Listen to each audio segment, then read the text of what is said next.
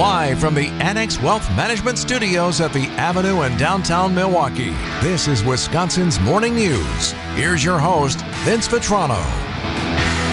So if you got something you need to do today, you might want to get to it. It's supposed to get pretty nasty, even by Wisconsin winter standards. Winter is coming. Winter is coming. Winter is coming. W T M J Fleet Farm Storm Team Alert. All of southeast Wisconsin now onto that winter storm warning. That goes until noon tomorrow. School largely canceled. Uh, important, though, check with whatever message you receive from your school district. Maybe they email, some do the the call blast or a all text of it. blast. Right? We do all of it. The calls, the emails, the texts. Because some schools are going to be virtual today with expectations that students are working from home. Others may simply call it off. And our kids in Greendale are virtual. I think our kids, this is it. Like, if they get one more snow day after today, then it's pushing into June. Yeah, right? No, thank you. And I, I can tell you, my kids were already talking about, oh, they say we're going to have a cold day next week. Yeah. Right. I mean, I don't think we'll hit that threshold, but Monday's, I'm oh for two on predicting whether they'd have school this week. Monday's M L K Day, so that, that'll help some right. schools out. But, yeah, Monday could be pretty cold. A little bit more from Storm Team four meteorologist Tyler Moore. A few inches more of snow possible before noon today. Things ramp up late this morning. Rain mixing in closer to the lake through the day. Blizzard conditions possible by this evening. eight to twelve inches. Widespread, isolated higher amounts possible with some lake enhancement, a few miles inland, five to eight inches of snow if you're closer to the lake. Brewers Winter Warm-Up event for Saturday at Miller High Life Theater is canceled. And the issue there really is a lot of the players were coming in today. Right, so good luck with that. Yeah, that's not happening, so it's hard to have an event on Saturday. The Sunday Youth Clinic is still on. Fans who signed up for any of it will still have the early opportunity, as promised, to buy home opener tickets. You'll get an email next week with information on how to access the presale. Now, the Bucks are also supposed to host the public memorial for late Senator Herb Cole today at noon. Fiserv Forum, the venue, the house that Herb helped build. He, of course, former owner of the Milwaukee Bucks. I have not heard whether that's still on. I did reach out to the Bucks, Eric. It's supposed to be a noon start for that. Have not heard back, but regardless, um, that is supposed to, and at least at this point, is still scheduled for today. Let me end the segment on this, and on that note, United Performing Arts Fund offering a nice tribute to philanthropist Cole, highlighting Herb Cole Philanthropies' more than one million dollars in support for U P A F over the years. Uh, Senator Cole's dedication, they said, to bettering the youth of our community through arts education, evident through their generous donations to U P A F Rally for Arts Education programs, among other things. Said youth offering this tribute, a quartet from the Milwaukee Youth Symphony Orchestra in Herb Cole's honor.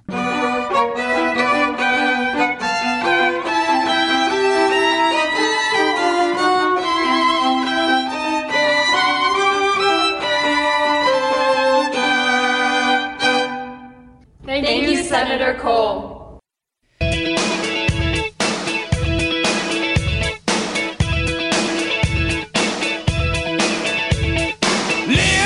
Lots to squeeze in today. A couple updates for you on stories that we've been following. The second I warned you about weeks ago. That is coming. Let's do this first, though. G O P legislative proposal to introduce medical marijuana to Wisconsin announced this week, already in jeopardy. Assembly Speaker Robin Voss introducing that plan that would create five state-run dispensaries where pharmacists could fill prescriptions for medical marijuana use. It will not be um, any involvement from the medical community other than verifying, yes, you have cancer, yes, you have M S, yes, you have Lou Gehrig's disease, or one of the things that's covered in the bill. You will then take that diagnosis to the state. You'll get a medical cannabis card, and that entitles you to visit one of those five dispensaries to be able to work with that licensed pharmacist to be able to determine what is the appropriate way for you to do it. So refreshing your memory quickly on how a bill becomes a law has to pass both houses of the legislature and then get signed by the governor. So that was Speaker Voss, who runs the assembly, but already Majority Leader Devin LeMahieu in the Senate calling the proposal a, quote, non-starter. His primary opposition, E, seems to be the fact that this will be a state-run program. Quoted in the Milwaukee Journal Sentinel is calling the dispensaries a D M V for medical marijuana. I don't know how to feel about this. Do I appreciate the transparency of the fact that, like, hey, here's what we're thinking, but other sides have to look into it? Or do I want them to have a conversation before the Maybe first before press conference? Maybe before the other side. Yeah. Like, why not at least, like, shout down the hallway right. and ask them? Do you want to get together on, should we have a meeting on? Will this right. work at all? Should we even hold the news conference in multiple places across right. the state? Should we even do that? Or do you guys want to talk about it real quick? Just let us know if that's even a starter. So there's your update on that. Uh, the next thing is something I began talking about weeks ago, warning that despite both sides of the aisle in Madison trumpeting the state's budget, historic investments in education, school districts across the state are starting to cry poor. And I don't mean that negatively. I just mean they say we're out of money. Needing money, yeah. And they are coming for more tax dollars in referenda this spring. State's largest school district is moving forward, putting a two hundred fifty-two million dollars referendum on the ballot in April. That vote last night for the school board. M P S says it's two hundred million dollars in the hole for the upcoming school year. The other scenario immediately makes significant, painful cuts to children in classrooms. It's Teachers Union President Amy Mizianko talking with T M J four News. Going to be a heavy burden for Milwaukee. The M P S just passed an eighty-seven million dollars referendum four years ago. Man, you called this one a mile away. My school district just sent out an email yesterday saying, hey, we're going to have to have a referendum here coming up in April. So it's happening everywhere. They haven't come for it where you live. Look at, check those minutes of your latest school board meeting. Uh, let me get you Angela Harris real quick. She's the chairwoman of the Black Educators Caucus in Milwaukee. Now, she advocates for teachers, is often asking for more funding, but even she is suggesting this may be too much to ask for Milwaukee. Just within the last year, we've seen an increase in our sales tax to seven point nine percent. Uh, we have already had an increase in our property taxes of two percent. And so this just continues to add money and stress to an already overburdened community. So voters will still have to approve that. M P S certainly not alone. Kenosha already announced it's closing schools and still in the hole for next year. We're going to referendum in Greendale where I live. Eric just mentioned the Hamilton School District yep. as well. So this is another storm that is coming. Districts arguing state funding has not kept pace with inflation for the last decade and a half. Pay me now or pay me later. Well, later is here. News about your money this morning in the W T M J Annex Wealth Management Market Update. Dow Jones Industrial Average was up about fifteen points to thirty-seven thousand seven hundred eleven. The NASDAQ closed up uh, just about half a point to fourteen thousand nine hundred seventy. And the S and P five hundred at forty-seven eighty. That was down about three points in trading Thursday. twenty twenty-four is here. Be ready with investment, retirement, tax, and estate planning from a fee-only fiduciary. Click the Get Started button at annex wealth dot com. At six forty-four, why don't we revisit a tragic story that was extraordinary first because of the age of the young man involved. It was a plane crash near Timmerman Field. I think it's still called Timmerman Field, or they call it Timmerman Airport. I don't know. When I was a kid, it was always Timmerman Field. Timmerman, yeah. So, northwest side of Milwaukee, the smaller airport there. A small plane went down, and the pilot was killed. The pilot was just eighteen years old. It was May twenty-sixth, twenty twenty-two. His name is Daniel Perlman. Northwestern University student, was at the controls. He died in the crash. His father, Benny, telling W T M J's Libby Collins about that afternoon. Can you tell us what that day was like? He never knew if he's coming because he didn't know if how's the weather, if there is a plane available. And then said, hey, my plane is available for solo, so I'm going to drive over. So I met him at home. And then he was planning just to take the car and drive. And I said, you know what, I have nothing until the end of the day. Let me take you. And on the way, we call Anna, and she said, hey, I'm done with clinic early. I can meet you there. He went to the plane. He walks to the plane. He does the check, taxied. And we were just standing behind the fence. And he gives us a thumbs up. And then he took off. Then he landed and took off again. And as he was taking off again, I had he installed some flight tracker application on my phone. The first thing I noticed on the tracker application that the marker of, of his plane doesn't progress at the same rate as it was. I looked up and the plane goes down. We chased the ambulance like crazy, and then was the nightmare of the next day and a half, where we deep inside, I think, knew that nobody survives this. You can hear that entire interview with the family of Daniel Perlman and how his legacy lives on through a foundation in his name. That is coming up Sunday morning, eleven a.m. on W T M J Conversations with Libby Collins. Actually got an important question as we bring in our teammate from E S P N Milwaukee, Gabe Neitzel.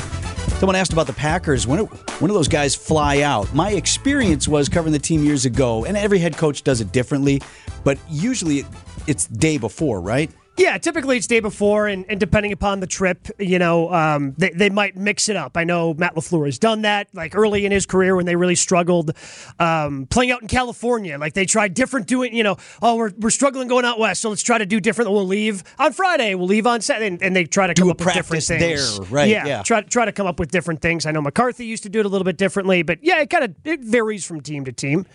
And but, we did confirm this morning, uh, one of our broadcast engineers is part of that uh, team that puts things on, and he said, what, one o'clock yeah, tomorrow? Yeah, one p.m. tomorrow they leave. Out of Green Bay. Shouldn't be a problem. They usually do like a, a, a light practice before, right? Yeah, they'll do some sort of walkthrough, and, and they can kind of, that's probably a little bit later than they typically would leave, but because they play at three thirty on Sunday versus noon on Sunday, because that all factors in sure. the, the, the kickoff time and how much time you have there. So, yeah, they'll they'll arrive down in Dallas, you know, and, and still be able to do a little light walk through, kind of go through some team meetings at the hotel, probably have time for a snack, and, you know, yes, call it the infamous snack. At any, practice? The little any, practice snack? No, I mean, I think it's after the meetings. You One know, of the moms we, brings by the orange slices and whatnot. The cooler full of high C. Okay, and boys, make sure you get a snack. Then there's the one mom that brings the donuts. Like, come on, why uh, you bringing oh, come donuts? On. No, we need the healthy stuff, healthy Mom. Healthy snack. The healthy's are granola bars, fruits. No donuts today. Come on. That used to actually drive me nuts as a parent when the kids were little. Oh, Any activity happens. they were involved in, yeah, someone had to bring a snack. No, it still happens. Why can't we just go to Cub Scouts today and then go home? Yeah. Why does it have to be a snack? Why can't we? Your, your kid's seven. They're at soccer practice for forty minutes. Why do we have to have a snack? Still an issue. You know, I mean, then they're burn, burning a lot of energy out there, Vinny. Good, you got to make we'll sure that home. You, you I'll get feed the them. Inter- our family's always. I'll feed them whatever I want. Whatever to. I want. We always vote no on that. Whenever the, the team parent sends out the note, would we like to for this season implement you know some uh, a snack schedule? No, nope. no need.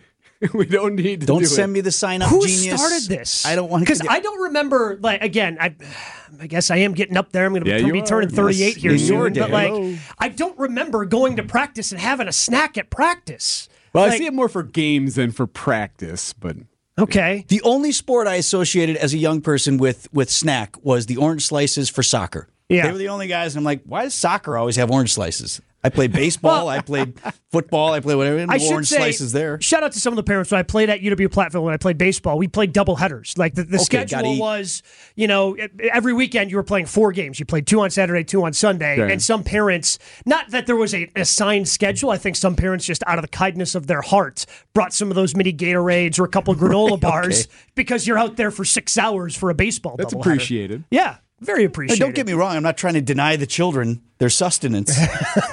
But they gotta, can't wait. Can't wait for the text actually, you're going to well, get. You know, it's so but funny. Why do you hate the kids, Vince? Well, you know what's you know, so children funny? Children are hungry. That, it's not that we would. We would not. This is going to sound bad, but it's not that we didn't want to participate, like to bring something. It was more of there's always one or two parents that bring just dog meat, like they literally, it's like crap. It's like seriously, like giant cannibal donuts, sandwiches. Long John, like, here's some raw meat, kids. Enjoy. We don't, we don't need this. We don't need to give our kid this stuff. That's it. Is just like if everything they're involved in also has a snack. Like what are we doing? And also, what are we telling their young brains? Of like, let me see, I've worked out for seven minutes. That deserves a treat. Yeah, We're not here, dogs. Here's a giant cookie. Right? Like, no, don't need that every time. Well, you got to make sure, especially when you're fielding a large group of children, you have to be aware of any sensitivities, allergies, things like that, and that just kind of limits what you yeah, can well, actually bring. For Try snack. bringing celery with that peanut butter in it. Hey, before, before you... Is that have peanut butter in it? Before you do your get show, the children away. Gotta, gotta get a prediction Sunday afternoon. What are you thinking? How you feeling?